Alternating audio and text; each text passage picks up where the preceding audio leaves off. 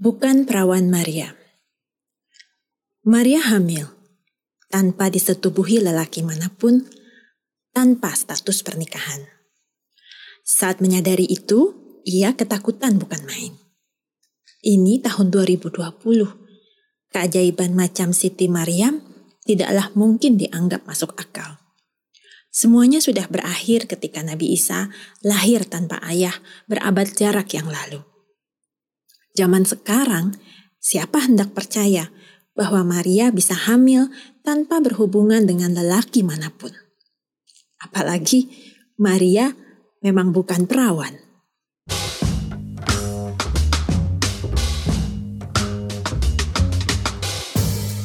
Hai, selamat datang di podcast Kalau Ada Sumur di Ladang. Gue kayaknya artistik dan kreatif produser dari Drupadi ID dan gue Rifda, penulis dan kurator seni yang tertarik untuk melihat hubungan antara seni dan aktivisme. Perbincangan dalam podcast ini adalah obrolan kami dengan para seniman, kurator, penampil, penulis, dan pegiat budaya lainnya untuk mendiskusikan karya-karya mereka dan keterhubungannya dengan realitas dan dunia di sekeliling kita. Kami bertujuan untuk menyisipkan perbincangan akrab mengenai seni dalam kehidupan sehari-hari, menghapuskan jarak antara publik dan dunia seni yang terkadang sulit dipahami. Sambil makan, berkendara, atau melakukan tugas sehari-hari, kamu bisa jadi tahu kenapa sih seniman berkarya dan mengapa seni mempunyai peran penting untuk membayangkan masa depan bersama. Perbincangan-perbincangan pilihan kami akan selalu dikelilingi oleh tiga pertanyaan utama. Pertama, sejarah. Lewat sejarah, kita akan bersama-sama belajar dan merefleksikan apa peran seni dari zaman ke zaman. Karena kebudayaan terus berubah dan berkembang, bukan? Yang kedua, kolektivisme atau kebersamaan. Contohnya, gimana sih spirit komunal di Indonesia mempengaruhi pola berkarya seniman sekaligus menginspirasi mereka? Ketiga, pertanyaan seputar inklusivitas. Seperti bagaimana seni dapat mendukung terbentuknya masyarakat yang inklusif dan mengajak kita semua masuk ke dalam perbincangan-perbincangan penting yang terjadi di dunia sekitar kita. Siapkan cemilan dan cari posisi paling nyaman. Selamat mendengarkan.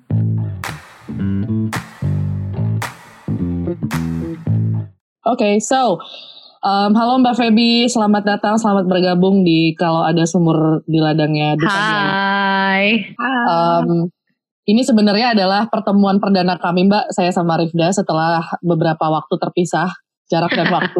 pertemuan uh, virtual. Pertemuan virtual karena sebenarnya project ini tuh udah dimulai dari tengah tahun lalu ya, Dak. Project yep. podcast. Nah, mm -hmm. dan memang sebagai pengantar aja biar Mbak Feby tahu ini sebenarnya gue lagi ada di mana sama siapa ngadepin apa gitu walaupun aku udah ngirimin sih ya kan eh, dokumen yang berkaitan sama podcast dan profil dari project ini.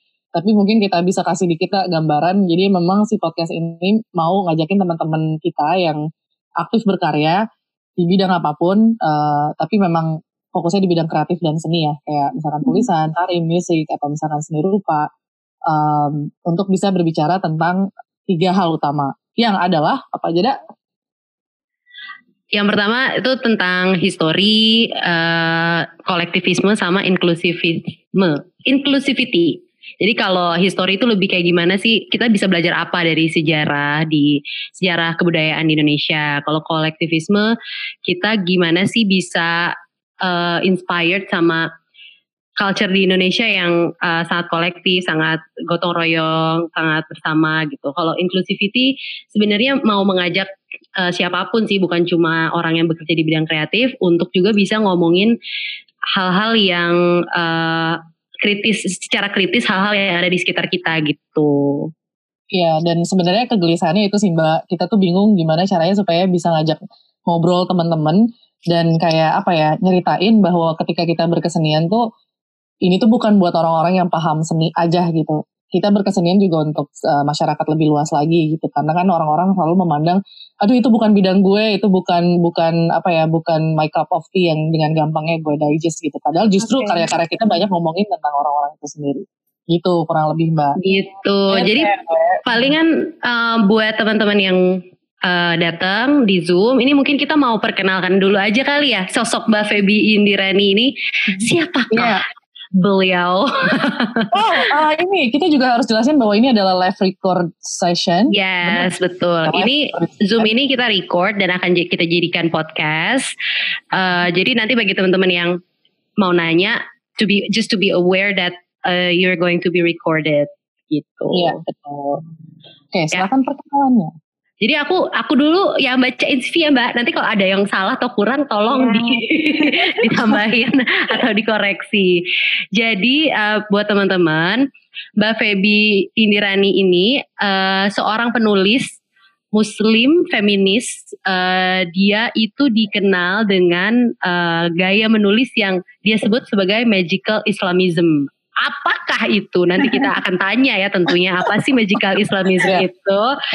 Um, terus dia tuh selalu di uh, karya-karyanya itu um, karya fiksi, uh, short story, dia juga selalu mengangkat pendekatan pendekatan-pendekatan mengenai empati gitu. Iya. Yeah. Mbak Feby tuh juga karya-karyanya itu uh, selalu kayak ngomongin um, tentang apa ya kayak akarnya tuh ada di cerita-cerita mengenai Islam, mitos, cerita daily situation gitu yang yang uh, terjadi terutama di Indonesia. Jadi bisa relatable sama uh, Muslims di seluruh dunia, bukan cuma di Indonesia gitu. Dan ceritanya tuh lucu banget, unik banget. Uh, nanti teman-teman bisa baca ya uh, ada online juga. Tapi salah satunya tuh ada cerita tentang babi yang mau masuk Islam, ada tentang perempuan yang tiba-tiba mukanya rata, so ada yang tiba-tiba uh, ada perempuan hamil tanpa uh, bersetubuh gitu ya kayak di cerita bukan per, uh, perawan Maria gitu. Jadi memang uh, menurutku cerita-ceritanya sangat witty, terus kayak suka lucu, tapi juga aneh. Kenapa sih bisa kayak gini? Nah itu dunianya Mbak Feby, dunia yang diciptakan Mbak Feby, gitu. Dan dia juga uh, si antologi cerpen itu pernah diterjemahkan ya Mbak, yang bukan Royal Maria diterjemahkan mm -hmm. dalam bahasa Itali dengan title apa lain ya? No. Emika Ella Virgin Maria yeah. itu tahun lalu bulan Juni dan itu uh, dipublish sama independent publisher yang sangat uh, lumayan respectable di di Italia yang juga banyak menerbitkan uh, eh, award winning uh, novel gitu. Terus ya. Uh, ya habis itu juga dan, dan ini kayaknya um, oh ada yang yang baru nih ya Hunting for Muhammad itu udah. Iya, itu nanti kita akan bicara lebih lanjut. Kita tanya karya terbarunya dia, uh, prosesnya gimana gitu. Iya, tapi yang jelas kenapa saya bisa ngundang Mbak Feby dengan mudahnya adalah karena kita ketemu di London. Uh, Mbak Feby udah selesai sekolah, saya baru mulai studi. Um, Mbak Feby ini sekolahnya adalah Digital Media Cultural and Education di University College London. Um, 2019 ya masuknya berarti. Eh, no, 2018. 2018 ya. 2019. Iya, dan yang paling um, serunya adalah beliau di, di support dari UK government lewat chevening yang saya nggak keterima itu. Ya. Terus dan jangan lupa bahwa Mbak Feby itu kemampuan menulisnya juga terasah dari um, pekerjaannya hmm. yang juga jurnalis ya Mbak di Tempo, terus di Bloomberg Business Week, terus Kompas TV. Gila Mbak lo produktif banget sih, gue kesel. Terus kayak tahu ya. dapat uh, dapat fellowship di Nanyang Technological University of Singapore, terus bisa ikutan di Jerman International Journalist Program. Dan ini yang menurut gue menarik dari dari seorang manusia so far. Ketika dia bisa membangun komunitas atau mengajak orang untuk bisa uh, what is it, like kayak bisa diajak ngomong kritis tentang satu hal dan Mbak Feby ini membuat sebuah gerakan yang judulnya Relax, it's just a religion, it's just religion. Apakah Aduh, itu? Tentu saja nanti. Apakah Iya. ya dan oh, dan banyak ya. lagi lah ini. Dan yang walaupun ini agak Mbak Mbak Feby ini agak-agak witty, rebel dan nakal dan segala macam. Nakal tanda kutip ya, ini semua pendengar nggak ada yang lihat kita lagi nakal. Hmm. Yang menarik tuh sebagai Muslim leader, di sini ditulisnya Muslim leader gitu, ada exchange program ke Australian Indonesian Institute, terus habis itu dari ASEAN yang leaders juga, Japan IATSS Forum Leadership juga. Oh gila banget. Gila, ya. kayak prestasi banget. Terus dia juga, Mbak Feby ini pernah dikasih award nih sama Indonesian Settler sebagai the most influential woman authors tahun lalu buat 2019. Aduh gila, gue udah gak ngerti. Oke, okay, ya, Mbak, sebelum kita masuk. Oke, okay, uh, dia? Mbak, Mbak, siapa? Okay. Udah ya, gak usah banyak-banyak lagi prestasi kita sebut-sebut daripada kita semakin insecure ya kan. Kita langsung aja. Apa kabar Mbak Feby? Baik. Coba kita kabar Hai Mbak. Alhamdulillah, baik. Apa kabar? Kayaknya sama Rizda. Ya gini Nah, aja Mbak, Pak. Nah, setelah bacain prestasinya apa yang Mbak harapkan sih Mbak? Kita di rumah aja of course. Iya, Mbak gimana maksudnya so far setelah pulang dari UK studi terus kemudian pulang malah di lockdown walaupun penelitinya lockdown ya. Ya, di satu sisi gue bersyukur banget karena uh, sempat pulang gitu karena kebayang kalau lagi uh, beberapa teman-teman kemarin yang anak cupning juga masih ada di UK bulan Maret. Pokoknya benar-benar satu hari sebelum lockdown mereka baru uh, berangkat gitu baru pulang ke Indonesia. Jadi kayak Hmm. ya ampun nyaris banget gitu. Bayangkan kalau misalnya eh, apa ya yang mungkin dialamin sama kayaknya sekarang lagi sekolah terus kayak banyak banyak tugas segala macam tau-tau harus pulang siang kalau gue sih galau pasti banget jadi eh, ya gue bersyukur gue udah pulang. Eh, memang kemarin itu eh, satu hal yang agak gue seselin adalah pas gue pulang kan eh, banyak teman-teman yang ngajakin ketemuan dan sebagainya. Dan tapi pada saat itu kondisi Jakarta tau-tau lagi banjir di mana-mana. Kalau ingat eh, yang ada di Jakarta juga sempat ada banjir di mana-mana dan juga jadi beberapa ketemuan jadi cancel dan sebagainya belum sempat terjadi tahu-tahu lockdown tadi atau kita nggak nyebut Oh, lockdown ya iya, Rifda iya. ya kalau di Oh, sini tidak eh, tidak eh, PSBB. PSBB. Yes, aku mulai eh, Iya. ini Mbak ya. eh, benar-benar itu juga aku banjir juga sempat mengalami itu kemarin. Mm-mm. Jadi kita mulai dengan eh, ini ya biar teman-teman mengenal eh, Mbak Feby dan karya-karyanya lebih dalam. Eh, aku mau nanya nih Mbak, ceritain dong apa sih yang dimaksud sama ini apa magical Islamism tadi? Apa tuh bedanya sama magical realism? Karena aku tahu di seni rupa sama literatur kan ada tuh ya eh, apa namanya genre magical realism. Nah bedanya apa tuh Mbak? Coba silahkan. sebenarnya tentu saja aku mencuri dari situ jadi Ya gimana tuh bedanya aja, Mbak? eh, tentu aja itu eh, referensinya memang dari magical realism. Kalau eh, teman-teman eh, pastinya tahu cerita-cerita sastra, terutama dari Amerika Latin ya. Itu kan banyak yang memang, eh, kalau aku nggak salah sih memang genre magical realism itu eh, berasalnya dari sana gitu. Jadi kenapa cerita-cerita itu magical realism? Karena memang pada saat itu kan kesamaan sejarah kita dengan Amerika Latin itu adalah eh, banyak negara-negara di Amerika Latin dipimpin oleh diktator. Jadi hmm, akhirnya ketika mau mengkritisi pemerintah dan sebagainya itu harus dengan eh, apa ya nggak bisa secara eh, bluntly ngomongin kritik-kritik terhadap pemerintah gitu dan jadi eh, magical realism itu sebetulnya kalau di Indonesia sih menurutku sempat dilakukan juga oleh Seno Gumiraji Dharma eh, ketika zaman Orde Baru ya, ketika eh, Mas Seno mau menulis tentang Timor Timor misalnya, atau tentang waktu itu ada eh, pembunuh misteri, pembunuh misterius ya. Jadi eh, apa namanya ada beberapa hal yang dianggap sensitif eh, di di apa namanya di zaman eh, Orde Baru dan tidak bisa dituliskan secara eh, terbuka. Lalu akhirnya eh, Mas Seno kemudian dikenal dengan eh, kutipannya yaitu ketika jurnalisme dibungkam sastra bicara gitu. Jadi eh, apa namanya ya dia akhirnya banyak ngomongin tentang hal-hal eh, mengkritik pemerintah atau hal-hal tentang Timur Timur pada saat itu itu kekerasan yang dilakukan oleh pemerintah di tim-tim dan sebagainya eh, itu semuanya ditulisnya tuh melalui fiksi dengan eh, mencam- katakanlah mencampur adukan batasan antara eh, realitas dengan dunia imajinasi atau dunia hayalan gitu ya. Jadi kira-kira sih sebenarnya spiritnya sama tapi medical Islamism atau Isla- Islamisme magis ini kemudian berfokusnya adalah pada eh, semua hal-hal yang terkait dengan eh, Islam dalam hal ini. Sebetulnya sih se- ya Islam atau agama pada umumnya pa- pasti punya kesamaan ya, yaitu adalah yang namanya agama itu kan selalu tentang belief ya, tentang kepercayaan. Jadi pastinya banyak berurusan dengan hal-hal yang nggak bisa kita cerna dengan panca indera kita gitu ya. Misalnya ya kita ngomongin ya, malaikat, setan, neraka, surga, hal-hal yang kita sebetulnya hmm, nggak bisa kita nggak bisa kita cerna saat ini juga. Nggak ada nggak ada sebetulnya orang yang pernah eh, nyampe ke surga atau nyampe ke neraka kemudian selfie dan eh, apa bikin laporan IG live oh di surga kondisinya kayak gini atau di neraka kondisinya kayak gini. Jadi ada area-area yang kemudian eh, ya hanya hanya persoalan keyakinan aja dan akhirnya juga jadi banyak sekali interpretasi tentang hal-hal yang kita nggak bisa lihat dan kita nggak bisa katakanlah kita nggak bisa kebuktikan itu gitu ya.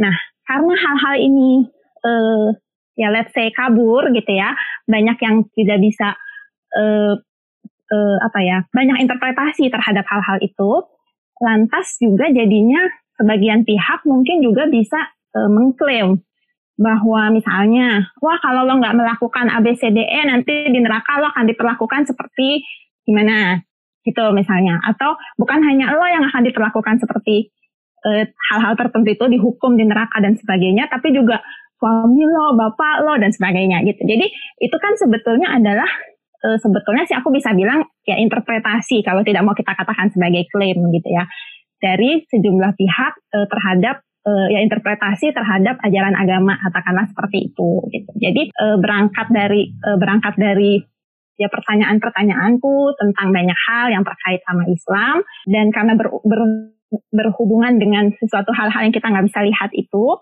itu kenapa aku menyebutnya sebagai uh, magical Islamism atau Islamisme lagi gitu kira-kira. Oh. Itu berarti -hmm. maksudnya yang jadi dasar ini juga nggak sih Mbak buat uh, inisiasi Mbak dalam Relax It's Just Religion? Ketika Mbak bilang dalam salah satu wawancara, Mbak pengen ngomongin tentang realitas tapi juga lewat fiksi dan juga memasukkan unsur humor di situ. Mm-hmm. karena balik lagi dengan kenyataan bahwa kita nggak pernah tahu kebenaran dan yang kita bisa lakukan adalah menertawakan gitu. Dengan kesoktahuan uh, masing-masing individu. Itu sebenarnya gimana tuh Mbak? Uh, uh, uh, jadi gini, kalau relativist religion itu sebetulnya adalah semacam movement ya yang uh, diluncurkannya itu bersamaan dengan ketika uh, buku Bukan Perawan Maria diluncurkan. Jadi waktu itu uh, Bukan Perawan Maria di, diluncur, diterbitkannya kan oleh penerbit independen uh, Pabrik Kultur ya, uh, yang didirikan oleh Mas Hikmat Dermawan.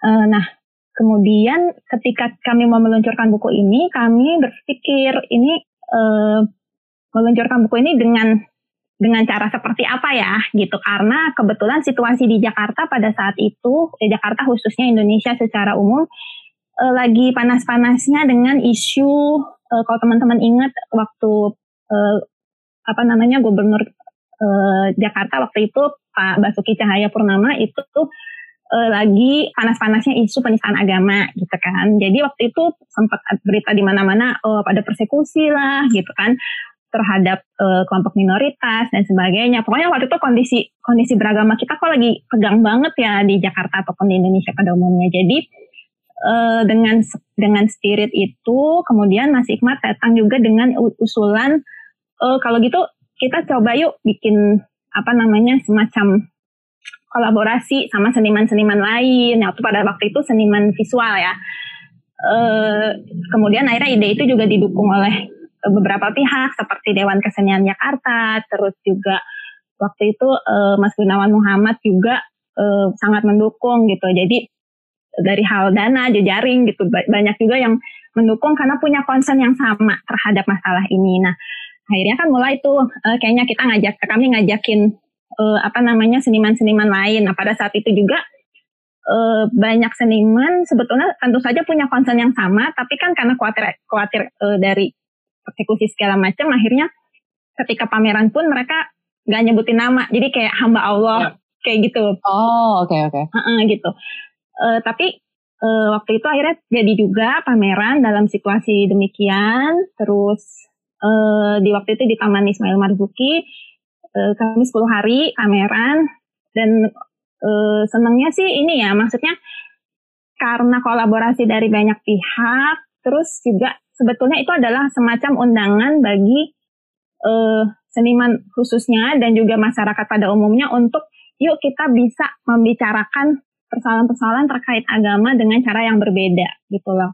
Hmm. Uh, bahwa kalau kita ngomongin agama itu kan kecenderungannya selalu berkutat pada benar dan salah gitu kan.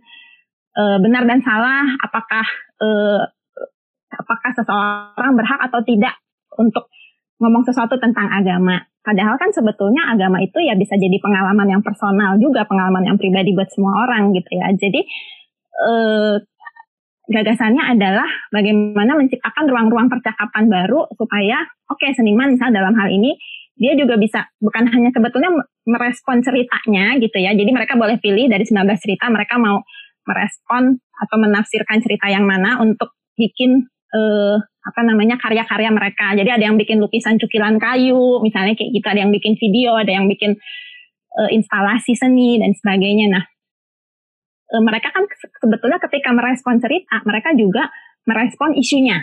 Jadi misalnya merespon tentang isu uh, poligami, let's say, merespon tentang isu uh, ketubuhan perempuan, merespon tentang isu suara azan, misalnya yang kadang-kadang uh, bisa jadi terlalu kenceng di sebuah lingkungan, misalnya kayak gitu. Jadi uh, pada saat itu kan uh, teman-teman seniman yang lain itu juga uh, bisa punya ruang untuk berkarya, bisa punya ruang untuk mengekspresikan perasaan, pikiran, pengalaman mereka uh, sebagai seniman dan juga sebagai warga pada umumnya gitu loh. Dan ketika orang-orang datang, eh, pengunjung pameran datang ya mereka juga. Jadi sebetulnya pada saat pameran itu eh, semua orang yang datang itu nempelin apa sih post-it gitu untuk bisa mengajukan pertanyaan yang mereka pikir mereka selama ini takut untuk tanyakan, misalnya gitu. Dan itu kan jadi bagian dari pameran itu sendiri juga gitu. Jadi buka ruang percakapan bahwa uh, kita bisa loh mempercakapkan agama tanpa harus selalu pusing, tanpa harus selalu berantem tentang siapa yang benar dan siapa yang salah gitu. Itu menurut gagasannya itu. Hmm. Iya, membuka ruang dialog tuh jadi sebuah apa ya hmm. uh, upaya menarik untuk di zaman sekarang ya, ketika toleransi lagi dipertanyakan. Terus saya jadi ingat sama ini sih ke quotesnya Pramudia Nantatur.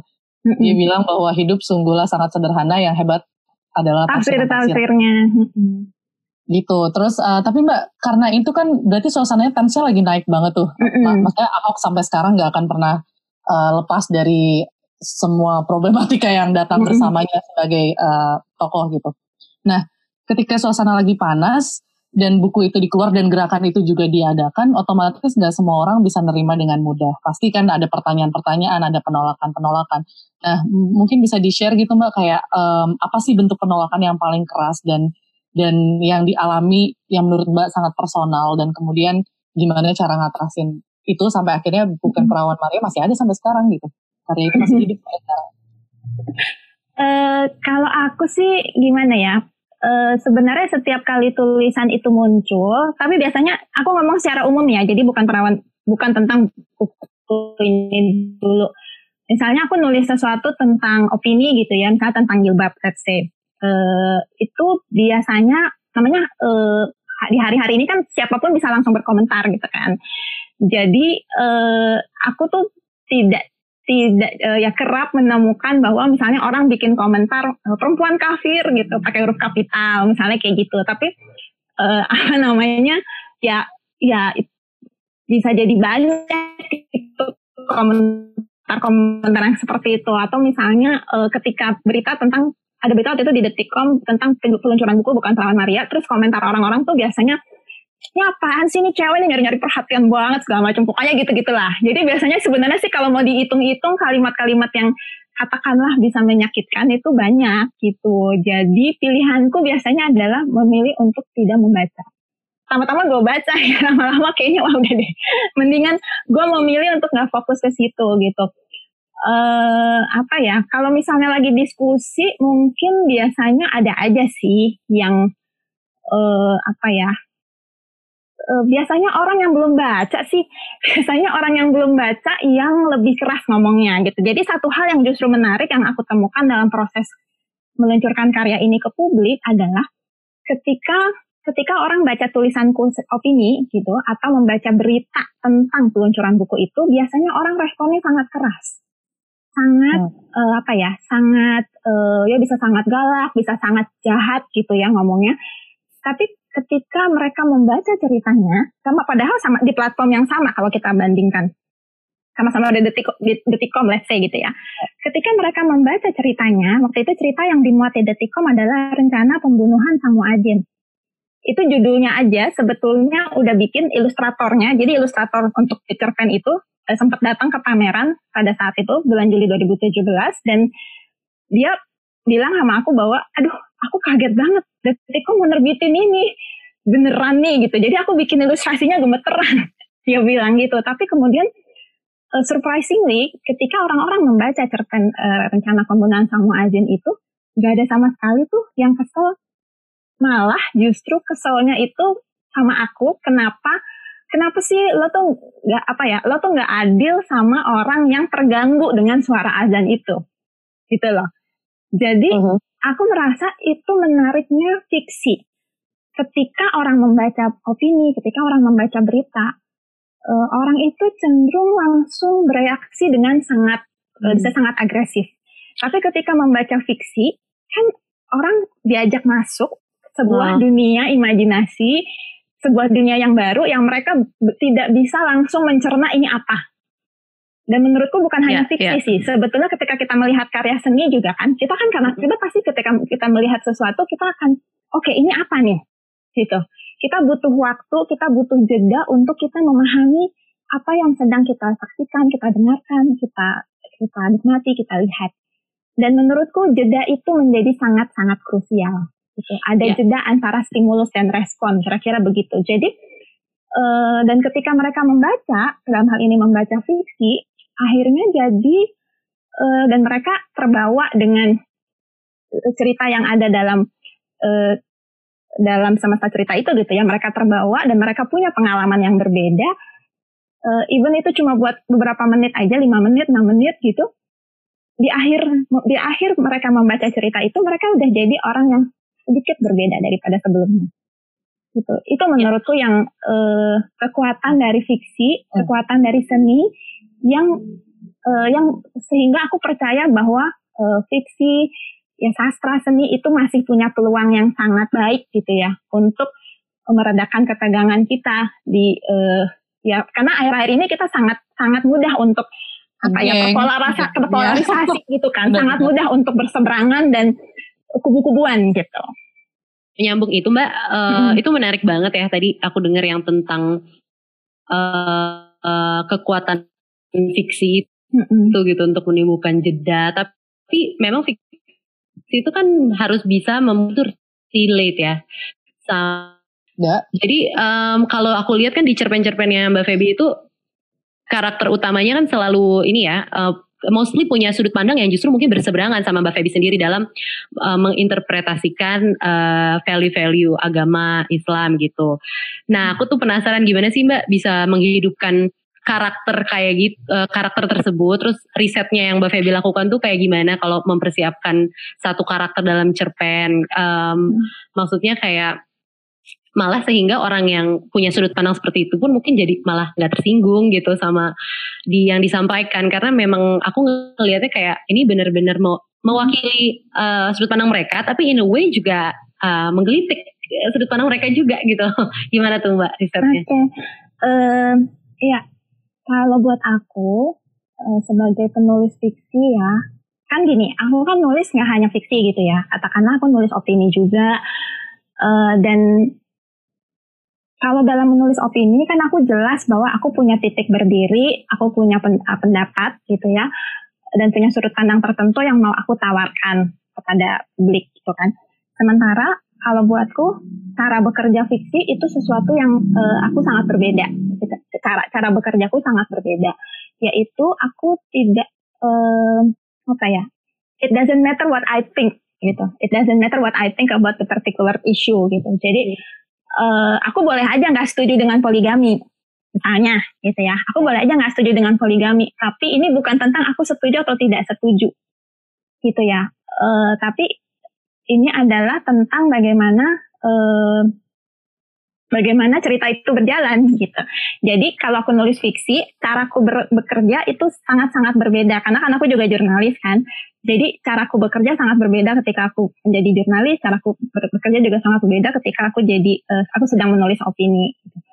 Uh, jadi kalau misalnya kalau dalam menulis fiksi, aku selalu mulainya tuh le lebih pada adegan, lebih pada sebuah situasi yang uh, situasi yang muncul di kepala aku gitu. Misalnya ya kayak tadi yang sempat disebutkan oleh Rita tadi, misalnya uh, bagaimana ya jika ada babi mau masuk Islam? Mulai dari situasi itu, mulai dari pertanyaan gitu kan, pertanyaan bagaimana jika dan mulai dari situasi-situasi yang aku bayangkan adalah uh, misalnya uh, sebuah majelis ruangan di mana ada para ulama yang sangat sibuk untuk berdebat gimana nih statusnya babi ini e, boleh nggak dia sebetulnya masuk Islam gitu. Yang kebayang sama di kepalaku tuh adalah adegan itu hmm. dan kemudian cerita bergulir dari situ. Nah, ketika menuliskan cerita itu buat aku karena buat aku tidak penting pendirian aku yang sebetulnya gitu ya. Jadi aku berusaha untuk bersikap adil, memberikan ruang kepada setiap karakter dalam cerita itu untuk punya uh, sudut pandangnya mereka masing-masing. Karena aku percaya bahwa setiap manusia siapa pun itu itu pasti mereka melakukan sesuatu karena sesuai sama apa yang mereka yakinin. Nggak ada orang di dunia ini niatnya jahat. Meskipun kadang-kadang kita sulit menerimanya ya, tapi nggak sih, nggak. Eh, aku percaya bahwa nggak ada sebetulnya orang di dunia ini mau mau dianggap jelek, mau berniat jahat, mau menyakiti orang lain itu sebetulnya nggak ada. Minimal tidak ada dengan sengaja. Jadi uh, jadi setiap orang melakukan itu karena mereka punya alasannya sendiri-sendiri, gitu kan. Dan kalau misalnya tadi nyinggung soal riset, uh, karena kan karena itu bicara banyak tentang dunia Islam sehari-hari, uh, apa ya cerita-cerita yang uh, semacam hikayat ya. Jadi cerita-cerita yang di, kita kita tidak pernah tahu siapa yang menulis, tapi uh, sering kali beredar gitu cerita-cerita itu. Nah, itu kan semuanya adalah yang aku alamin sepanjang hidup aku gitu. Mm-hmm. Jadi risetnya itu dari lakukan katakanlah risetnya sudah dilakukan yang seumur hidup itu gitu. Yes. Jadi aku terbiasa dengan oh ada sudut pandang macam-macam ya gitu kan. Ada kenapa sih orang orang-orang yang melakukan poligami atau orang-orang yang memilih untuk menolak poligami itu masing-masing itu kan punya punya hal-hal yang dia percaya, punya nilai-nilai yang diyakini dan aku aku yakin bahwa uh, dalam sebuah cerita mereka tuh dua-duanya harus punya uh, harus ditempatkan secara setara gitu. Punya ruang yang se seimbang untuk mengungkapkan kenapa pilihan mereka seperti itu. Itu sih kira-kira. Iya, nah itu juga sebenarnya tadi nyambung banget sih sama apa ya kayak meminjam sudut pandang gitu kan sebenarnya kalau fiksi itu ya. Jadi itu jadi stimulus untuk merespon um, fenomena di sekitar kita gitu ya kayaknya hmm. si fiksi yang um, dibuat sama Mbak Feby.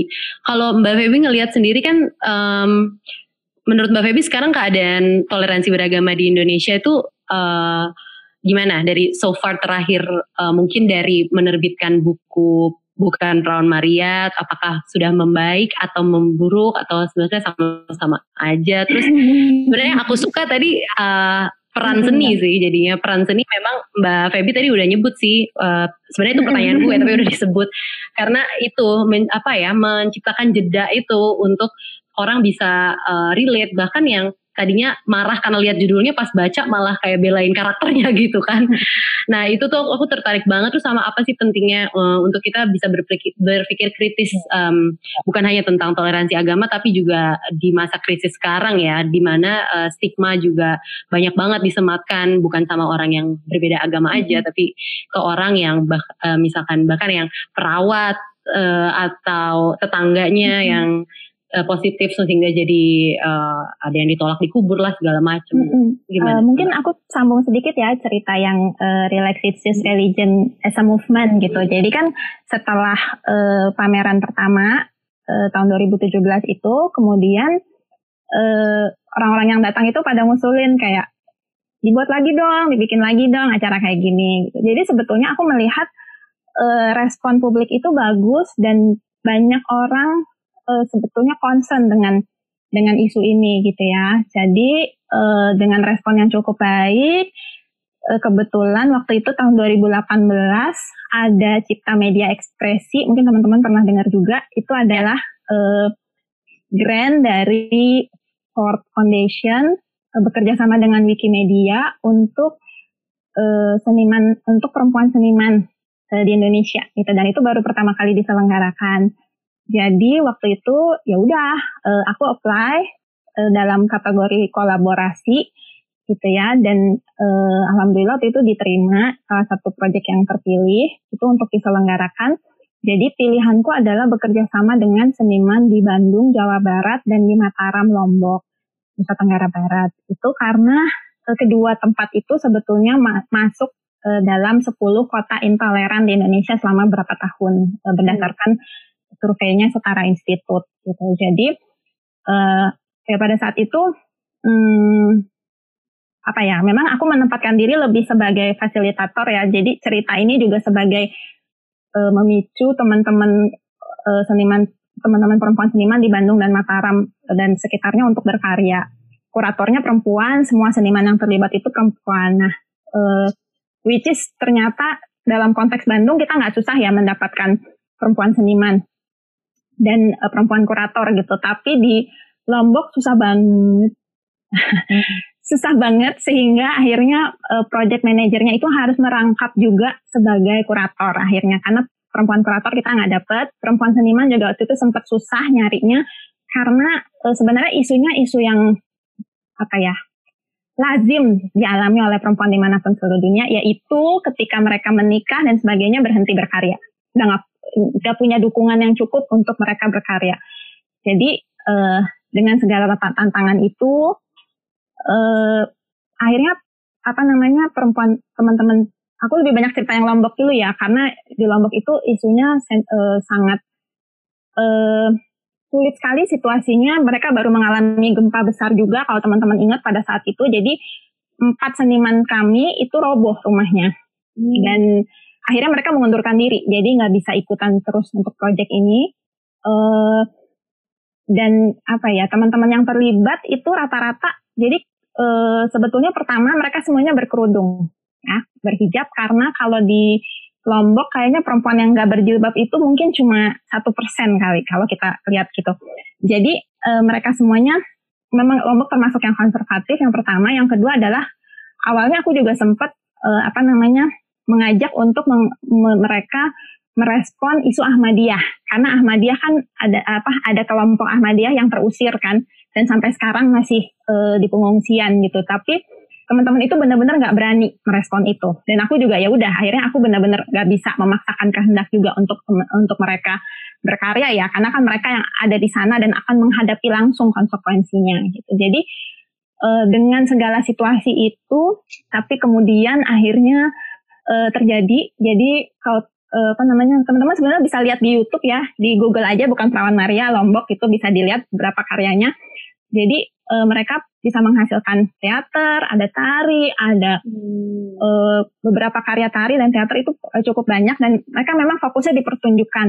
Dan waktu itu yang datang itu anak muda Lombok banyak banget. Jadi e, apa namanya ratusan lah lumayan maksudnya aku senang sekali mereka benar-benar memang sangat antusias sebetulnya dengan dengan karya dengan e, pertunjukan gitu dan e, bagaimana bisa membicarakan sebetulnya isu-isu yang sensitif. Jadi yang membuka acara itu seniman apa aktivis perempuan di Lombok ya. E, dan sebelum sebelum pembukaan beliau sempat cerita ke saya bagaimana aduh benar-benar kawan-kawan muda di Lombok itu sangat membutuhkan sangat membutuhkan hal-hal seperti ini gitu, sangat membutuhkan. Mereka e, semangat sekali berkarya tapi kurang disuplai soal wacana kayak gitu-gitu. Soal diskusi e, ya kurang disuplai ya akses juga ya akses terhadap pengetahuan itu masih relatif minim gitu di sana. Jadi mereka betul-betul antusias dan kebayang ya untuk masyarakat yang sebegitu konservatifnya mereka kemudian bisa membicarakan tema tema-tema yang sensitif seperti ini gitu. Jadi wow. uh, seneng banget dan setelah waktu itu kan kebetulan aku udah sekolah uh, di London jadi setelah aku sekolah pun masih ada dua diskusi lagi yang bisa dilaksanakan gitu oleh teman-teman di sana. Uh, dan itu kalau misalnya maksudnya semua yang datang ke situ juga dengan pakaian yang uh, maksudnya dengan uh, hijab dan sebagainya tapi toh mereka tetap bisa uh, bisa juga mendiskusikan hal-hal seperti ini gitu jadi balik lagi buat aku ini adalah salah satu ya peluang yang uh, peluang untuk membuka ruang percakapan gitu dengan kita pakai fiksi dan seni gitu sih jadi uh, kalau misalnya pertanyaannya tadi gimana sih kondisi toleransi beragama di Indonesia pada saat ini uh, jujur aku nggak punya datanya gitu. Jadi uh, apa ya? Bisa dibilang bahwa bahwa kondisi Indonesia saat ini uh, lebih lebih uh, lebih relatif lebih intoleran dibandingkan misalnya katakanlah tahun berapa ya 1990-an gitu misalnya. Hmm. itu uh, itu relatif lebih intoleran aku bisa bilang iya. Bahwa kelompok yang relatif apa ya maksudnya relatif lebih konservatif gitu let's say bisa jadi bertambah tetapi sebetulnya apalagi terlebih sejak sejak um, sejak mencuatnya kasus penis, uh, dugaan penistaan agama dari uh, yang tadi kita sempat uh, obrolin sejak 2017 itu aku juga melihat banyak sekali teman-teman yang mulai semacam apa ya tertampar udah pasti ya tertampar dan mereka juga ingin melakukan sesuatu gitu. Jadi kalau menurutku aku, aku pribadi orang yang masih percaya bahwa mayoritas masyarakat Indonesia itu masih sebetulnya masih toleran. Akan tetapi dia lebih banyak orang itu kan berada di zona nyaman yaitu uh, ya udah silent majority aja gitu. Jadi ya daripada ya daripada gue cari ribut gue diem aja deh gitu kan. Kita pilihan pilihannya kan lebih banyak seperti itu karena menghindari konflik dan sebagainya gitu. Jadi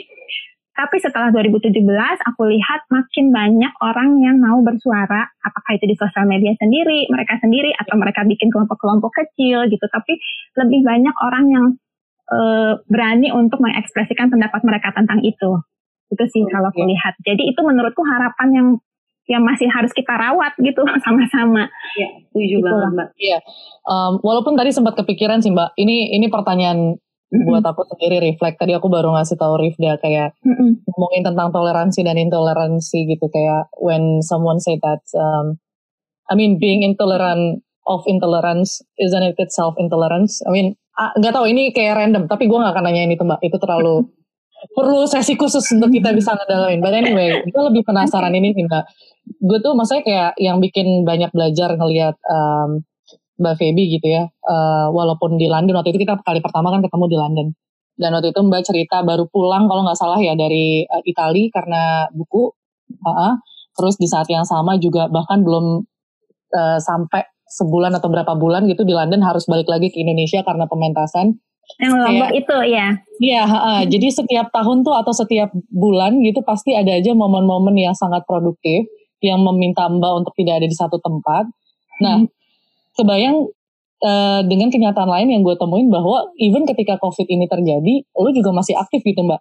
Kalau gue lihat dari sosial media ya dan dari keseharian lo, lo masih bisa ngobrol sana sini, terus masih bisa berbagi tentang apa yang lo lakuin gue sendiri uh, struggle gitu untuk bisa bertahan hidup sampai sekarang gitu ngadepin situasi pandemi. Gue penasaran sih apa sih mbak yang lo lakuin gitu? Apa sih uh, maksud gue lebih ke hal-hal yang bisa bikin mbak uh, apa ya semangat dan gak kehilangan untuk um, kehilangan spirit untuk terus berkarya.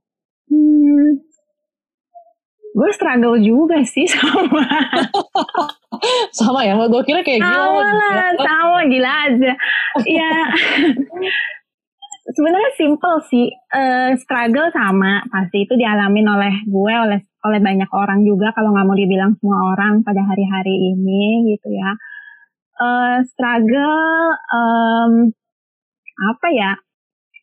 Ya lo nggak lihat aja kan sesi nangis nangisnya aja gitu ya coba itu mbak yang dibuka mbak. Jadi orang tahu Tahunya uh, cuma yang prestasi kita doang dari oh luar iya, benar. ya. tahu. Justru ini momennya. Jadi gimana Momen tuh tetap bisa menjaga semangat dalam ketidakpastian ini gitu? uh, ya sering-sering memaafkan diri sendiri itu satu. Nah, ya udahlah hari ini nggak produktif, nggak apa-apa. Cakep banget jawabannya, tolong dicatat. uh, kayaknya di saat-saat ini adalah uh, saat di mana kita harus menunjukkan uh, eh, self compassion ya, welas asih kepada diri sendiri lebih hmm. daripada hari-hari uh, sebelumnya gitu. Karena uh, meskipun misalnya katakanlah gue sebagai penulis emang gue kerja dari rumah, jadi pekerjaan gue tuh nggak terlalu terganggu banget gitu kan.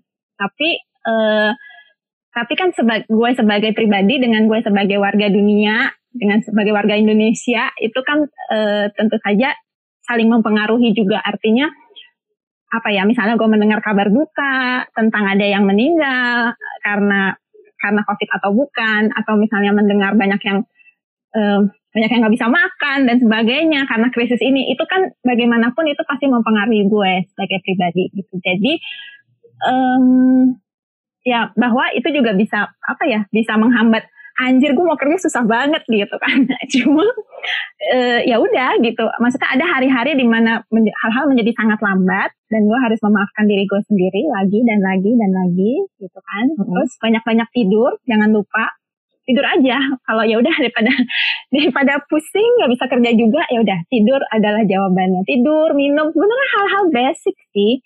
Hal-hal basic yeah. yang jangan dilupakan yaitu ya udah minum yang banyak uh, tidur sebisanya karena tentu saja ada saat-saat di mana tidur aja susah. Gitu kan. Terus um, apa ya menyenangkan diri sih basically. Wah, um, ya, kalau bisa telepon ya. teman yang asik telepon nonton film yang asik whatever baca buku yang asik uh, apa pun yang bikin lo menjadi lebih baik. Dan kalau misalnya hari itu nggak produktif ya udah self compassion sekali lagi ya udah deh hari ini gini uh, bikin target yang kecil-kecil aja kayak misalnya sekarang gue lagi nyelesain kerjaan dan anjir gila lama banget tapi ya udah pokoknya hari ini gue nyelesain 200 kata aja itu udah oke okay. nanti setelah hmm. 200 kata mungkin gue oke okay, uh, 100 kata lagi tadi gimana tambah lagi gitu jadi bener-bener ya udah baby step aja gitu bener-bener oke okay, oke okay. kayaknya hari ini um, 500 kata kayaknya udah kebanyakan buat gue. Bisa udah. 250 oke okay, oke okay, separuhnya. Gitu. Jadi jadi ya udah gitu. Ya. itu saran yang berguna. Parah sih ini gue sama Rifda ya kalau misalkan bisa dilihat kita senyum-senyum dari tadi. Ya Allah penting ya dengerin ini gitu. Jadi kalau gue bisa rangkum ya mbak dari saran lo untuk penulis-penulis atau misalkan teman-teman yang lagi dengerin bahwa menghadapi situasi sulit kayak gini yang pertama pasti self compassion kayak dengerin diri sendiri berdialog sama diri sendiri kemudian nggak apa-apa loh nggak apa-apa nggak usah dipaksain gitu kalau emang nggak mau nggak bisa atau belum gitu belum saatnya hmm. terus komunikasi menjalin silaturahmi hubungi siapa pun yang bisa dihubungi terus kemudian yang paling gue suka adalah part ini sih membagi ke bagian uh, target-target kecil gitu gak usah halu harus jadi ini harus jadi itu kalau bisa nyelesain segini dulu 100 kata hmm. dulu ya selesai sih gitu pokoknya baby step udah 100 kata aja deh 100 kata aja gitu iya. Yeah. apa-apa nah gitu. ngomongin baby step mbak Mm-hmm. Uh, gimana sih kalau misalkan ada teman-teman nih, eh, either emang penulis atau uh, dari pekerja kreatif yang sebenarnya pengen banget melakukan inisiatif baby step gitu mm-hmm. untuk uh, either memitigasi krisis ini atau untuk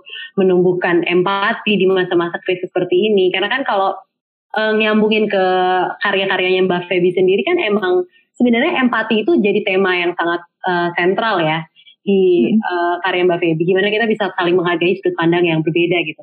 Karena menurutku sekarang di era COVID ini itu jadi sangat sentral lagi nih soalnya kita tuh uh, harus bersatu uh, walaupun kita beda-beda agama, etnis, uh, even kepercayaan politik atau uh, apa orientasi seksual dan segala macam. Nah, menurutku itu kan penting banget. Nah, menurut Mbak Feby apa sih yang peran uh, untuk penulis-penulis lain nih uh, dunia sastra juga gimana untuk bisa menumbuhkan empati dalam menghadapi pandemi ini gitu?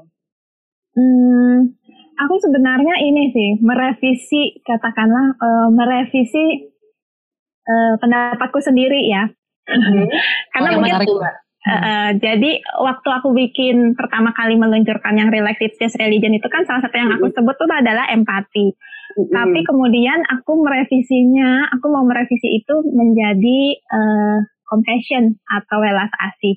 Mm-hmm. Apa bedanya? Ya apa tuh mbak? apa bedanya? ini yang aku pahamin ya. Kalau empati itu kan uh, bahwa kita uh, merasakan, uh, bahwa kita bisa merasakan apa yang orang lain rasakan gitu ya. Uh, dan ya udah karena kita karena kita juga merasakan katakanlah gini, uh, aduh gue tahu deh rasanya lapar kan gitu ya. Gue tahu rasanya lapar jadi gue paling gue paling paling nggak bisa tuh kalau misalnya ada orang minta-minta bilang dia belum makan pasti gue akan kasih uh, kasih kasih makanan misalnya gitu itu empati gitu karena lo bisa menempatkan diri lo bisa merasakan apa yang orang lain rasakan tapi persoalannya dengan empati adalah uh, kita tidak selalu bisa ternyata manusia itu tidak selalu berada pada posisi di mana dia bisa merasakan apa yang dia selalu bisa merasakan apa yang orang lain alami. That's I think that's a problem with empathy. Gitu. Um, let's say misalnya apa ya bagi banyak yeah. orang, bagi banyak orang misalnya sulit untuk bisa merasakan bagaimana sih bagaimana sih uh, hidup sebagai transpuan gitu ya, hidup sebagai waria yang ngamen di jalan. Bagi banyak orang nggak masuk akal gitu. Maksudnya ya kenapa juga dari awal kenapa juga lo jadi transpuan gitu loh? Kenapa nggak kenapa nggak lo hidup baik-baik aja, biasa aja sebagai orang normal gitu kan? Banyak orang akan sulit menempatkan diri pada posisi seperti itu karena jauh sekali dunianya dari mereka gitu. Nah Uh, itu kemudian menurut akhirnya aku uh, merevisi itu menjadi welas asih atau compassion karena uh, kalau welas asih itu lo nggak lo nggak not necessarily harus berada harus bisa merasakan itu, pengalaman itu karena bisa jadi lo terlalu jauh dari situ tapi bahwa uh, lo berangkat aja dari ya tapi meskipun lo nggak pernah merasakan apa yang dia rasakan atau lo nggak akan pernah tahu apa yang dia alamin bukan berarti dia nggak berhak dikasihi kan bukan berarti dia nggak berhak untuk mendapatkan welas asih loh. Tak kira gitu sih. Oke. Okay. gitu. Jadi um, jadi lupa pertanyaannya apa ya intinya? Iya, uh, ya. oh iya saran untuk saran uh, untuk penul ya. uh, uh, dunia sastra. Uh, aku lihat sih beberapa sejumlah teman itu sudah banyak juga melakukan misalnya bikin kumpulan cerita bareng di masa covid atau kumpulan tulisan bareng. -hmm. Yang kemudian kalau misalnya ada yang beli terus uh, uangnya bisa dibuat uh, kegiatan sosial misalnya kayak gitu. Banyak teman-teman yang udah punya inisiatif seperti itu. Mm-hmm. Uh, menurutku sih ini ya, maksudnya uh, apa pun yang bisa dilakukan within within uh, di dalam kendalimu, uh, ya bisa dilakukan. Kalau buat penulis itu banyak, misalnya salah satunya ngobrol-ngobrol kayak gini, aku lihat banyak banget teman-teman punya ngobrol hal-hal seperti ini di ya di IG live, ada di webinar, macam-macam. Jadi uh, pada dasarnya semua hal bisa dilakukan sih. Tadi antara lain yang kumpulan cerita tadi, ngobrol. Dan sebetulnya tidak hanya apa ya, maksudnya tidak hanya tidak hanya terkait COVID ya, tapi juga dalam situasi krisis bagaimana saling menggembirakan satu sama lain, saling bikin senang satu sama lain gitu dengan apa pun caranya uh, di saat-saat yang kayak gini. Karena kan sekarang bukan hanya tentang COVID-nya, tapi juga dampak ekonominya. Misalnya kita udah udah banyak yang merasakan itu gitu. Jadi hmm, banyak hal sih. Ya betul ya. dan ngomong-ngomong tentang dampak mbak itu um, kalau menurut mbak Feby nih sebagai uh, mantan jurnalis dan juga penulis uh, gimana ya kira-kira dunia akan berubah di masa depan nih pasca COVID-19. Ya, yeah. maksudnya nggak usah dunia dulu deh, Indonesia aja dulu atau Jakarta atau Sleepy gitu kan. Uh, apa oh, ya. Dampak? Tapi yang paling penting menurutku apa sih kira-kira Mbak dampaknya uh, pada golongan minoritas dan dampaknya pada perempuan ya terutama karena sekarang kita dengar kan banyak banget ya uh, kasus KDRT malah meningkat gitu semenjak kuarantin ini gitu. Kalau Mbak Feby tuh membayangkan masa depan yang seperti apa dan harusnya seperti apa gitu? kalau ngomong harapan sih, aku berharap yang lebih baik ya, bagaimanapun gitu. Dunia tidak akan bisa balik normal lagi, gitu ya. E, karena normal itu juga ilusi sih ya. Maksudnya kita kita selalu berpikir kita kita hmm. berpikir bahwa sekarang ini kondisinya serba tidak pasti. Padahal kalau mau dipikir-pikir ulang, uh, kapan sih kapan sih hidup pernah pasti kan gitu juga ya. Oh my god, tolong dicatat. Salah setuju, salah setuju ya. ya Crazy new normal. What is normal anyway? Yeah. Uh, uh, selalu ada tahu ada kelokan, ada kejutan, hmm. ada hal-hal yang kita nggak sangka gitu dengan skala yang berbeda-beda. Jadi menurutku kalau dipikir-pikir ulang sih kepastian itu juga ilusi aja gitu dan krisis yang sekarang kita hadapin hanyalah mempertegas bahwa hal-hal yang udah kita tahu sebetulnya bahwa kepastian itu cuma ilusi anyway gitu. Jadi aku personally tetap aja berharap bahwa uh, dunia setelah ini menjadi lebih baik itu adalah pertanyaan semua orang ya, analisis semua orang dan aku nggak bukan juga orang yang paling tahu untuk meramalkan itu gitu. Aku juga sekarang juga sama pertanyaannya baca-baca semua ahli ngomong apa, ekonomi ngomong apa, ini ngomong apa, teknologi ngomong apa gitu ya. Tapi satu hal adalah aku tertarik dengan uh, economic of care ya. Uh, jadi ekonomi perawatan, ekonomi e, bagaimana kalau sekarang kan gini, semua orang semua orang jadinya di rumah. Semua orang oh. harus dealing dengan hal-hal domestik gitu ya. Hal-hal domestik yang selama ini umumnya dilakukan oleh perempuan dan kurang dihargai. Karena biasanya kalau ngomongin ngomongin emansipasi aja ngomongin karir, pekerjaan di luar, perempuan jadi pemimpin negara dan sebagainya. Tapi kita jarang membicarakan uh, bagaimana sih mengundang lebih banyak laki-laki untuk juga masuk dalam dunia domestik, ikut serta berbagi beban itu dan juga lebih dari itu adalah di dunia domestik itu dihargai lebih daripada sebelumnya. Gitu. Jadi economic of care ini sebetulnya uh, gagasannya uh, ekonom feminis namanya Nancy Folbre, ekonom US. Nanti bisa dicek teman-teman. Aku lagi tertarik sama gagasannya beliau juga. Jadi bagaimana sebetulnya uh, apa namanya memberikan penghargaan lebih kepada pekerjaan-pekerjaan domestik. Gitu ya. sih. Itu ya. sebetulnya ya. yang menurutku harus dapat perhatian juga gitu setelah uh, era krisis ini. Semoga berlalu dengan segera. Iya, pasti berlalu sih. Masih optimis. Masih Nah, ini ada pertanyaan titipan nih karena Mas Hikmat Darmawan uh, mm-hmm. sibuk, sibuk tetapi oh iya dia mau ini ya. Mau, iya, ya, Mas siaran juga. Uh, sebenarnya relate juga sama hal yang pengen aku tanyain. Sempat mm-hmm. baca bahwa uh, sedang si, Mbak lagi sibuk menyiapkan antologi cerpen kedua judulnya Hunting for Muhammad. Uh, mm-hmm. Mungkin bisa diceritakan ini sebenarnya ngomongin apa, tema besarnya apa dan kalau pertanyaan Mas Hikmat adalah kapan ini oh. akan keluar. Atau mungkin ada karya yang lebih dulu akan keluar. Nah itu. Ya kapan buku baru? Memburu Muhammad bahasa Indonesia-nya. Uh, Memburu Muhammad itu sebetulnya draftnya aku selesaiin tahun lalu. Middle middle 2019 gitu tapi belum diedit lah ya. Maksudnya selesaiin dulu jerat gitu terus gitu disertasi. Uh, terus apa namanya jadi Memburu Muhammad itu 19 cerita lagi uh, masih dalam payung uh, tema tadi magical Islamism. Ada beberapa cerita yang sebetulnya tuh nyambung dengan cerita dari buku Bukan Perawan Maria, tapi bisa dibaca sendiri-sendiri ya. Cuma katakanlah misalnya dalam Bukan Perawan Maria, tadinya dia tokoh sampingan atau tokoh selewat aja, terus di dalam buku berikutnya dia yang jadi tokoh utama, kira-kira gitu. Atau uh, kita masuk ke dalam uh, pengalaman hidup si tokoh ini yang baru. Memburu Muhammad sama uh, fokus pada banyak hal uh, dalam kehidupan uh, beragama, khususnya Islam. Uh, gitu sih, memburu Muhammad itu sebetulnya ini bocoran sedikit deh. memburu hmm. Muhammad, siapa yang memburu Muhammad? Pertanyaannya itu adalah Abu Jahal. Kalau tahu Abu Jahal itu memang musuh buyutan gitulah. Jadi dia yang memburu Muhammad melampaui uh, ruang dan waktu kira-kira gitu. Hmm. Nah, uh, kapan pertanyaannya? Pertanyaan sangat menarik. uh, insya Allah tahun ini ya Allah ya Tuhan karena aku jujur aja akhirnya belum berani iya. melihat lagi, belum berani mengedit ulang gitu. Uh, ya udah aku uh, ya, padahal udah udah hampir setahun yang lalu ya selesainya draftnya tapi aku belum yeah. belum belum ngedit ulang lagi. Uh, insya Allah tahun ini uh, ada penerbit uh, arus utama penerbit mainstream yang akhirnya mau menerbitkan ulang bukan perawan Maria dan juga yes. buku kedua ini gitu. Mudah-mudahan akhir tahun ini mudah-mudahan nggak geser meskipun dengan kondisi ini. Aku aku nggak tahu apakah akan ada perubahan ya dengan kondisi. Ya ini. ditunggu mbak kalau butuh kolaborator dan Aduh senang banget. Betul ya mbak. Karena kita sekarang live recording nih ada juga teman-teman okay. yang hadir di sini sudah meluangkan waktunya untuk mendengarkan Terima kasih banyak ya. Ya, Masih ada juga ada pertanyaan. Iya.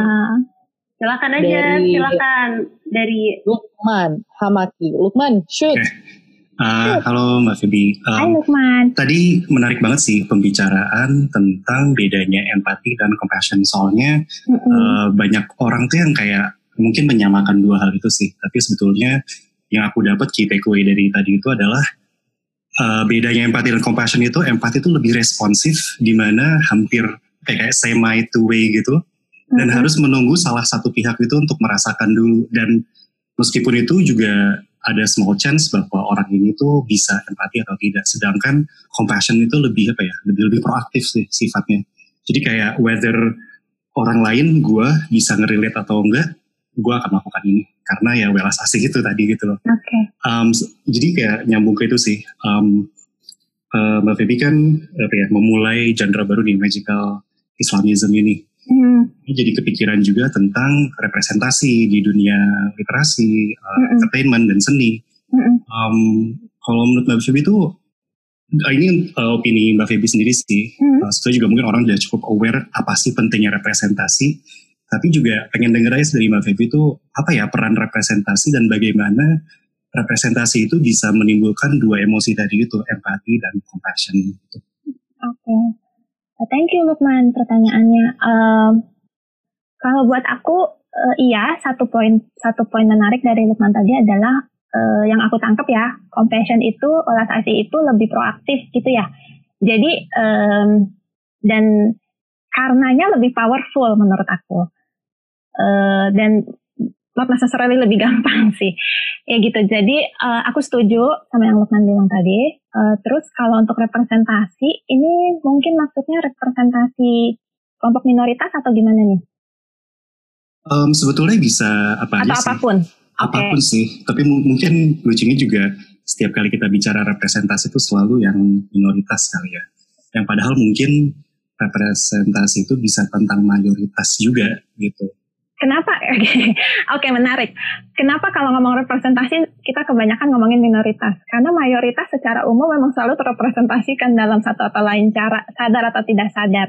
Semua segala sesuatu yang mayoritas itu uh, apa ya? Katakanlah value gitu ya, nilai-nilai mayor, nilai-nilai yang dianut oleh uh, oleh orang pada umumnya gitu, kelompok masyarakat mayoritas itu uh, sadar tidak sadar itu sudah terrepresentasikan dalam banyak sekali uh, cara gitu ya.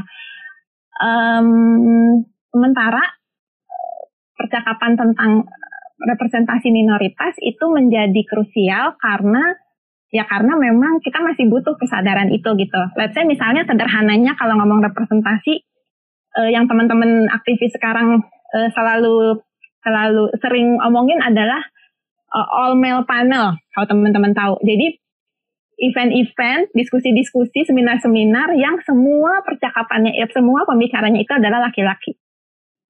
Lantas kemudian uh, kita ya kita ngomong soal representasi ya gitu gitu. Kalau tidak ada kesadaran yang memang uh, secara struktural dibangun, uh, maka yang terrepresentasikan pasti yang mayoritas. Kira-kira begitu. Itulah gunanya bahwa kita dengan secara sadar untuk melihat ini ada keterwakilan perempuan nggak di dalam di dalam uh, di dalam event tersebut misalnya? Ada keterwakilan let's say secara konteksnya sesuai dengan konteksnya ya ada keterwakilan perempuan atau tidak? Ada keterwakilan let's say transpuan atau tidak? Ada keterwakilan uh, etnis tertentu atau enggak atau ada keterwakilan agama yang uh, agama minoritas atau tidak. Misalnya seperti itu. Itu memang suatu kesadaran yang harus terus-terusan dibangun dengan sadar karena kalau tidak eh, apa ya karena kita udah udah bergerak secara otomatisnya itu adalah selalu representasi yang mayoritas. Dan itu jadi kayak sering sekali mudah sekali buat kita untuk luput. Even the best of us gitu. Teman-teman teman-teman yang bukan berarti bukan berarti mereka itu uh, tidak apa ya tidak paham atau berniat buruk katakanlah begitu. Tapi sederhana lupa aja. Karena karena arus e, terbawa arus yang sangat besar yaitu arus dari nilai-nilai yang mayoritas itu tadi. Gitu. Jadi kalau ngomongin representasi memang e, kalau buat aku sih ya itu kesadaran yang harus dimiliki oleh semua orang ya. Tapi kalau dalam hal ini konteksnya penulis misalnya penulis e, seniman itu memang sedapat mungkin menurutku lebih baik mesti sadar bahwa oke okay, ketika aku menuliskan ini, ketika aku membuat karya ini, uh, aku sebetulnya satu ngomong kepada siapa sih gitu kan, terus nilai-nilai yang aku bawa di dalam karyaku ini apa ya? Apakah udah adil belum ya buat semua pihak? Bisa mungkin adil buat semua pihak, misalnya kayak gitu. Jadi itu sih kira-kira kalau buat aku tentang representasi. Yay. Jawab nggak Lukman so far? Uh, lumayan mungkin. tanya lagi aja, tanya lagi aja. Siapa tahu aku lupa uh, tadi inti pertanyaannya. Kayaknya masih belum ya. selesai deh pertanyaan. Iya, iya. Gimana? Kayak masih ngambang nih. Coba, Lukman mana gimana? Jawab itu yang apa? Bagaimana representasi bisa mengangkat uh -huh. emosi empati. Oh, mengangkat emosi tadi.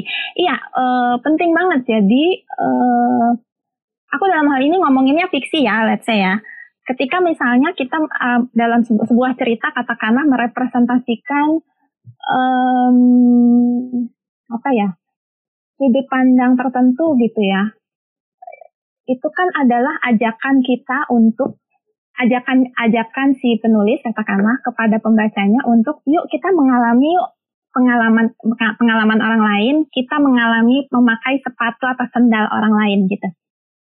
Kebayang gak sih? Kita bayangin nih benar-benar memakai sepatu orang lain, apakah itu kebesaran, apakah itu kekecilan gitu. Tapi kita coba pakai sesaat aja, pakai coba jalan. Enak nggak ya kalau kita mengalami hal seperti itu? Atau katakanlah gitu, kalau memang kita tidak pernah mengalami, tapi kita menjadi sedikit lebih dekat dengan pengalaman tertentu yang ada di dalam cerita itu. Nah, karena uh, itu bentuknya cerita uh, dan itu tentu saja cerita fiksi atau karya seni tertentu itu biasanya kan yang disentuh salah satu aspeknya adalah aspek emosi. Tidak hanya logika tapi juga emosi gitu ya biasanya. Uh, jadi kemudian pada satu titik orang akan um, mulai pelan-pelan bergeser untuk mengalami iya ya gue belum pernah sih uh, gue belum pernah punya teman transpuan misalnya. Tapi dengan melalui cerita ini gue jadi punya sudut pandang yang lain barangkali karena gue jadi melihat oh hidup hidup sebagai transpuan itu kira-kira kayak apa ya? Atau let's say misalnya dalam salah satu cerita aku uh, yang orang-orang sering komentar juga adalah iya ya gue sering punya pikiran seperti ini. Jadi ada cerita dalam uh, dalam buku itu adalah perempuan yang kehilangan wajahnya dia sehari-hari pakai nikab dan uh, dia tuh bukan nggak sadar bahwa orang-orang di sekitar di sekitar dia tuh sering ngelihat dia dengan tatapan aneh, terutama kalau dia lagi mau makan, gitu. Jadi uh, apa? Dia juga sadar bahwa orang-orang tuh semuanya pengen ngeliatin gimana sih caranya perempuan pakai tutup muka terus mau makan, gitu kan. Uh, apa namanya? Nah, pada saat itu kan itu adalah representasi pengalaman perempuan bercadar pada saat itu perempuan bernikah uh, mengenakan tutup muka gitu ya dan itu sebelum sebelum ke keadaan kita pakai masker semua sekarang ya yang sekarang juga kita susah makan di, di depan umum gitu nah pada saat itu kan uh, kemudian meskipun belum tentu meskipun kamu mungkin uh, bisa jadi kita tidak tidak pernah punya teman pakai nikab tapi kemudian kita jadi berpikir iya ya jadi perempuan pakai nikab itu uh, ada ada hal-hal yang harus dia uh, tangani ketika dia berada di ruang publik, misalnya kayak gitu, kesulitan-kesulitan dia kayak apa. Nah, harapannya adalah hal-hal seperti itu bisa mengundang apa ya, bisa mengundang orang untuk mau uh, sedikit aja sebetulnya mulai berusaha melihat dari sudut pandang pengalaman orang lain gitu sih. Kira-kira ya. itu terjawab nggak?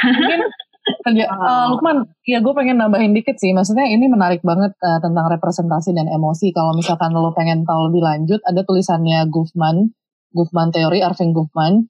Judul bukunya Presentation of Self. Uh, dia punya teori dramaturgi yang juga ngomongin tentang bagaimana at some point kita tuh kan bermain peran baik dalam keseharian, tapi juga ada peran yang di panggung. Jadi sebenarnya itu bahasan yang menarik tentang uh, empathy tadi, juga tentang kaitannya kenapa itu jadi penting gitu si peran seni uh, terutama teater. Sorry ini bidang gua jadi iya, iya, iya. jadi menjadi sangat dibutuhkan gitu di di kehidupan secara nyata juga gitu. Betul, betul. ada lagi yang mau bertanya Ya kita masih kalau enggak kalau ada uh, pertanyaan dari teman-teman. Iya kalau ya. enggak uh, kita udah udah sejam dan um, sangat obrolannya sangat berbobot. Aku senang, kamu senang gak? Ada? Aku juga senang. senang banget sih. Ya. Yeah. Uh, is there anything you want to add yang kita belum sampaikan tapi menurut lo krusial untuk disampaikan? Yeah, statement, anything. Apa ya? Uh, baik-baik, jaga diri. jaga diri. Bener, serius. Uh, jaga diri, uh, jaga ini waktunya yang paling penting untuk ya udah jaga kesehatan, jaga kewarasan, um, baik-baik sama diri sendiri, baik-baik sama orang di sekitar kita, um, maafin diri sendiri, maafin diri sendiri lagi kalau susah. itu isu gue. itu paling susah memang. paling susah, memang paling susah kalau buat gue atau ya mungkin buat teman-teman juga banyak yang ngalamin uh, ma maafin diri sendiri itu sering kali lebih susah daripada maafin orang lain. Ya ini waktunya yang hmm. paling yang paling paling penting untuk bisa melakukan itu karena ya karena ini waktu yang paling paling kita butuhkan juga. Hal yang paling kita butuhkan itu ya itu compassion, self compassion compassion to others ya udah pokoknya itu sih berbaik-baik sama diri sendiri sama orang lain ya udah semoga kita semua bisa melalui saat-saat sulit ini itu aja amin amin oh ya oke okay. ya. Oke, okay, makasih Mbak Feby. Makasih banget ya Mbak Feby ya. Kita makasih ngobrol ya, lagi next time ya. Iya. Teman-teman juga. thank you Kenya. Iya, teman-teman yang lain juga thank you. Saya Kenya Rinonce. Dan aku Rifda Amalia. Dan juga Mbak Ebi Indirani. Udah kayak Sailor Moon ya kita ya. Iya. Pamit undur diri. Um, Thank kita bakal ya, share ini ke teman-teman yang lain. So stay tune. Sampai ketemu lagi di podcast-podcast selanjutnya. Kalau ada sumber di ladang. Bye. Bye. Hai, terima kasih sudah mendengarkan podcast Kalau Ada Sumur di Ladang. Jika ada saran dan pertanyaan, silakan hubungi kami di Instagram @drupadiid atau email kami di kontak.drupadi@gmail.com. Sampai jumpa lagi di podcast Kalau ada sumur di ladang, mari kita mencuci kaki. Hujan hidup masih panjang, pulihkan nyali dengan puisi.